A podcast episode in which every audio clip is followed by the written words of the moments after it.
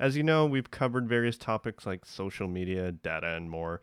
Today, we'd like to take the time to answer a few questions that have come from our listeners. So, the first question I have for us today How do I protect my office and staff from phishing and other threats? I find it difficult to manage this. Hmm. Phishing. Oh, I guess the first thing we're going to have to do is we're going to have to define it a little bit um, and kind of give you some details about it. You know, the act of phishing is uh, starts with a P and not fishing as in fishing for fish, but fishing for people. So uh, the best way to sort of describe it would be to say this never reply to a phishing message asking you to provide personal information or make purchases or submit banking information or provide passwords or any sensitive company information. I don't know if you can sense so none a of the fun bit. stuff. Yeah, I, I think I think you can sense some of my sarcasm in there. It's it's sort of the things that should be obvious to anybody, um, but you would be amazed.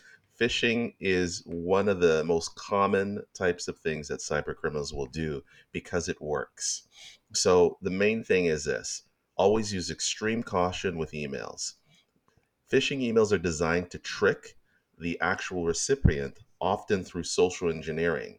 And what I mean by social engineering is um, connecting with the right person in the office, maybe finding out who the actual president or CEO is, or who the doctor is, or maybe the office manager, and then crafting an email to somebody else in the organization or office that will trick them into doing something.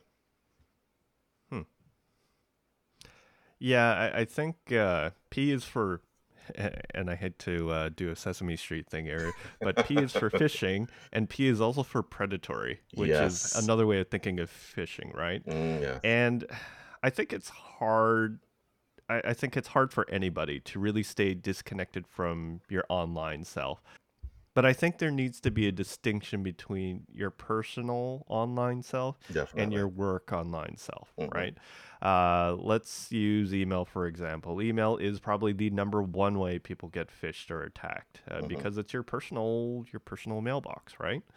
Um, but I'll bet that the majority of those attacks was somebody clicking on something from someone they didn't expect, or even it, it is like um, the other week, I got something from somebody who handles some investments for me, and well, I thought it was him, but then I look closely at the email. I'm like, that is not him. He is not at email dot dot uh, Sweden dot ca dot on dot y- you know something really absurd. Oh, so oh, uh, come on, Mike. You didn't have like a $456 million transaction that they want to deposit into a bank account somewhere? Actually, you know, it's funny. Um, I wanted to mention one thing. I had this actually happen where um, somebody received an email. They thought the email was coming from the president, and that email actually um, it was written in such a way where it says, I, they they started off the message by saying, "Hey, I have something I need you to do for me very quickly and privately. Can you do this for me?" The person actually thought it was coming from the CEO because they actually did not look at the email address. The, the email Oh. address had a similar domain, but it actually wasn't the right one. And the person actually went out, put took their keys, and was about to go out to the store to buy Google Play gift cards. and- oh, one of those. Yeah, one of those ones where you get the gift Oh. card and then they try to get the actual code and they can go really south from there. Jeez.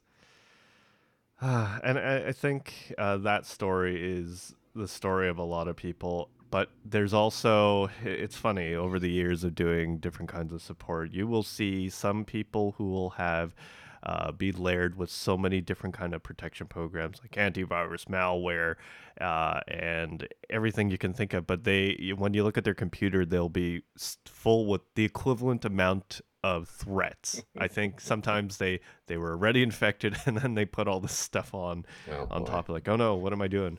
And then you'll see some people who are just the opposite. They have zero protection Mhm. and they have zero uh, sort of incidents or any kind of threats, and you wonder how the heck did you avoid all this? Yeah. Um, It's called a rotary. it's called a rotary dial phone, maybe a fax machine, and um, trying to think uh, telegram.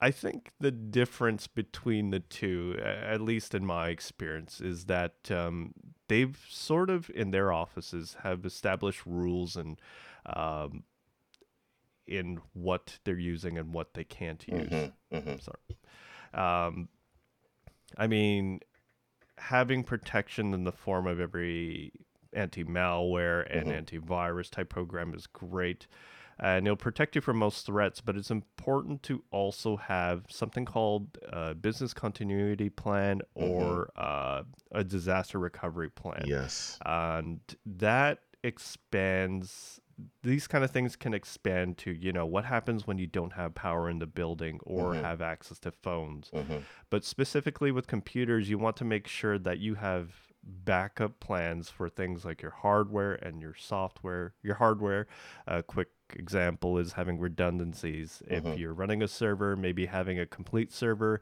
uh, somewhere sitting in the corner collecting dust. But in the case that all goes to all goes to bad, then uh, you can plug in the server and use that. Or software. Well, I already used the word have a backup. hmm Yeah. Backup. What's that word again? Backup. Mm. it's it's funny because like you will come across so many different, well, just like in my example, of so many different people uh, running into different problems, but backups are make the big difference, and I think we'll come into that later. Yes. Yes, for sure. Now, um, we did uh, get another question coming in, and uh, I'm going to read this one out for you. And um, came in from a listener, and they it was to do with our current situation. So, COVID 19 has changed everything. How can we change what we do to better prepare for the next COVID? Mm, Ooh, yeah, uh, that's a that's a good question, and we don't want to think about the next COVID or the next anything right now. We're we're all kind of hands deep, wrist deep in everything right now. Um, but I think now is the time to invest in tech. Uh, Definitely. the one lesson that I've been thinking about these last couple days is that people using tech uh, weren't using it to their full potential. And when I say investing in tech, I don't mean just in money, I mean in time too. Uh, we really have to understand the limits of what we have. For example, in the healthcare world, there's still many clinics that don't run digital offices and have kind of struggled with trying to juggle their staff from maintaining social distance protocols because, of course, they have to be the most careful of all, uh, making sure that they clean their waiting rooms and clean their examination rooms between each uh, each patient. So the really simple example is just having all your charts scanned digitally. Um, by doing this, uh, some clinics had the option to work from home or from other locations, but some clinics don't really see the benefit in that, and they should because the hmm number one thing is that you don't have a room full of charts anymore, and That's you can access that information from anywhere with the right security, right? Of course, yeah. And I think the point is, you know, we used to talk about being paperless. It's just being able to be anywhere and access your data at any time. Ooh, Actually, hold on. Let me ask this one. This is a good one. Uh, so the next question. I am still using Windows 7. I'm oh going to pause there for a second. Do I really need to upgrade my tech? Uh, maybe you should take this one. um, you know, it's kind of funny. Uh, Windows 7. eh? Do you remember Windows ME or Windows Millennium? How about uh, Windows Vista? I'm sure everyone loves that. Ah, Remember Windows yeah. Vista? Actually, you And I think remember? it's forgotten in history now. Oh, come on. That was the best operating system. No sarcasm in my voice. All hail Longhorn. Oh, that's just for the tech Uh-huh. nerds there. Some of these names seem to go back to operating systems we want to forget. Uh, with the announcement of Windows 10, Microsoft decided to totally skip 9. Hmm, Don't know why, but hey, you know, must be something about it. But they decided to skip 9 and leave Windows 8 and their Metro interface in the distant memory. Um, hmm I remember when Windows 8 came out and there was a lot of, you know, fanfare about it and it just caused a lot of confusion. And I think with Windows 10, Microsoft's plan was we're going to leave everything behind and we're just going to focus on the operating system and make it better and work for people. The problem with 7 is that they made it way too sturdy, Mhm. uh, which is good. Uh, I think that all operating systems should be sturdy. I think they should just work well. I think that uh, we shouldn't get so many blue screens of deaths. I'm looking at you, Windows ME 95, 98. Um, but uh, to sum this up quickly, to be serious about this, I think uh, the simple word is change. Yes. Um, because at the end of the day, no matter how stable it seems, uh, the threats that we deal with today, Mhm. They they change constantly, and we need to keep up with that. And especially if you don't want to think about how to protect yourself in these kind of things, the best thing to do is to update your operating system. Uh, Look, Microsoft has continued to improve and enhance Windows 10, so don't hold back. Um, the world is changing, security is changing, cyber threats are changing, ransomware, all of these things are changing, and you need to have the latest operating system. I too love when operating systems are made solid, but Microsoft has done an excellent job in continuing to improve Windows 10, and I can't wait to see what they do in the future. Which, of course, leads us into another question from one of our followers. Okay. How do I sort through the constant new options of smartphones? Oh. Apple Apple just released a new smartphone. Should I wait for the next one coming out or is there Uh, you picked this one because of me, didn't you? I did. Oh yeah. Um, uh, my my quick response to that is wait for what's right for you. I think with any product, uh, there's a tech tipping point where it flips between a need and a want, and vice versa. Um, to just give a practical example, uh, I'm talking about myself again. For myself, I was happy with my current phone, which has been, you know, it's uh, three years old now. And uh, until well now i need to change it uh, because of the camera. I think i mentioned this in a previous episode. Um, now even with that i wasn't sure if i should just change my phone versus fixing my phone because it's a weird buggy kind of software problem that google's having right now but uh, at the same time that i was considering that google decided to say hey your phone's coming at the end of life so yeah that's basically Google's way of saying, okay, I think it's time for you to change. wow. Yeah, because I, at the end of the day, when it comes to something like that, uh, when they say end of life, the key thing you need to be thinking about is security, Mhm. uh, because then you stop patching it, right? That's right. And that's when they right. start patching it, then you have to start thinking, okay, how am I going to protect my phone? And I don't want to think about that with my phone. Uh, so for me, I am just going to buy a new phone. Yeah, you know, I I I see where you're going there. I remember I had a um, you know, all for those who loved it and still love it today. I had a Nexus 5 many years ago. Oh, and yeah. um I love that phone. Um I still love Sorry, hold on. Let me just take a moment here just to lament over that phone. Um, I really love that phone. Uh, but you know, as you said, uh, sometimes you have to move on, you have to change. And I think change is the most important thing. Um, I really liked what you said earlier on, and I'm going to sort of put quotes around that. And I think you should actually maybe uh, uh, put a note to either copyright that line where it says, you know, wait for what's right for you. And I think that's very Mhm. important. Um, but at the same time, tech is always changing. And if you actually never change, uh, one of the problems is it may actually end up costing you more later. And it really just depends on um, if it could be an individual item, it could be an office upgrade, whatever it may be. Um, you know, just have to remember tech is always changing.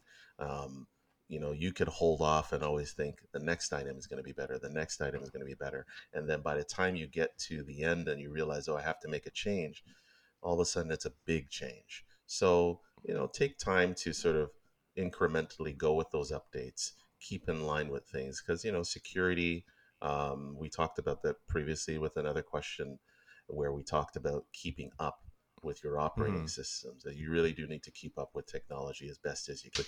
Yeah, and it's important to think about uh, those things uh, that we talked about in the previous episode, like commitment and customer service as well.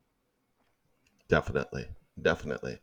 So let's. Uh, I guess we're going into our next question from one of our followers, and um, we kind of hinted at this earlier on. I think Michael, when we were talking about backup. So uh, let's get Oh. right into the question. Um, I've never, in all my years, had a data failure, but I have to pay for extra services to back up my files. What is the least amount I can do to save money? Oh no. Al- Always comes down to money. How can I save money? Yeah. Um I think the first question that people need to understand when talking about backups is why is why are backups important? Mhm. Um and this goes back to what I was talking about before with the business continuity plan or the disaster recovery plan. What happens when everything goes south and how quickly can you get it back up and going? And as I said before, that backups are the quickest answer to getting everything back up in terms of software.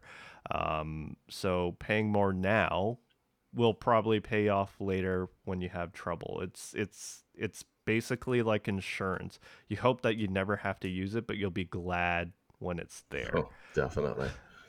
yeah. Uh, one good backup practice tip that we usually give is to have multiple sets of data across multiple devices, multiple generations of data backups. And yeah, I mean, if so, simple example for every clinical day that you have, have a backup device that you can take Mhm. off site and protect it in a in a fireproof vault or something, Mhm. just in case. Well, you never know. I, I, think the uh, most important thing to think about when you're talking about backup is don't always just focus on the money. Um, backup will aid in protecting your system from extended shutdowns, potential loss of information. And to be honest, the bottom line is if you don't do backup and prepare for the worst situation, you may be playing a dangerous game with your data. And that will be a far worse problem in the end. It's very true. Very true. So, any more questions? I don't think we have any other questions for today, but I mean, I think this was a good opportunity for us to answer a few questions that came in, and hopefully, we'll have some more questions in the future that we can answer. Awesome. So we want to thank our listeners again for the questions and for tuning in. Uh, we really appreciate them. If you have any more, feel free to send them to us, and we'd love to give some insight. Otherwise, please remember to like and share this episode if you want to hear more from us. Bye for now.